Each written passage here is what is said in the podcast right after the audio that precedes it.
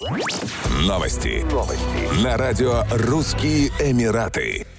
Первый в истории посол Объединенных Арабских Эмиратов в Израиле Мухаммед бен Махмуд Аль-Хаджа начал свою дипломатическую миссию в Тель-Авиве. В частности, он вручил верительные грамоты президенту еврейского государства Риувену Ривлину и встретился с министром иностранных дел Габи Ашкинази. Риувен Ривлин подчеркнул важность налаживания отношений двух стран и двух народов, отметил большой потенциал для сотрудничества. Он также пригласил его высочество шейха Мухаммеда бен Зайда Аль-Нахаяна наследного принца Абу-Даби и заместителя верховного командующего вооруженными силами ОАЭ посетить Израиль.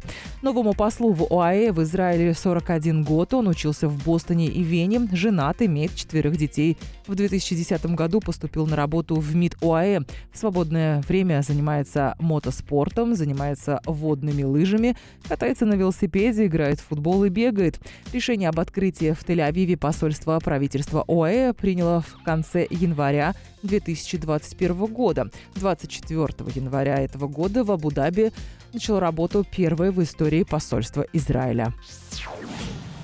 Сеть кинотеатров Real Cinemas установила огромный экран в детском игровом городке Кидзания на территории крупнейшего в мире торгово-развлекательного комплекса Дубай Молл.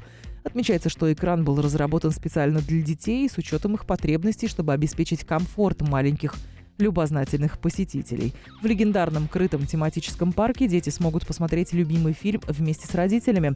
Детский развлекательный комплекс «Кидзания» — это уменьшенная модель Дубая, где воссозданы 60 городских объектов, включая деревню наследия. Юным посетителям представляется возможность на один день стать взрослыми и освоить новые навыки, примерив на себя любую из 80 профессий. Еще больше новостей читайте на сайте RussianEmirates.com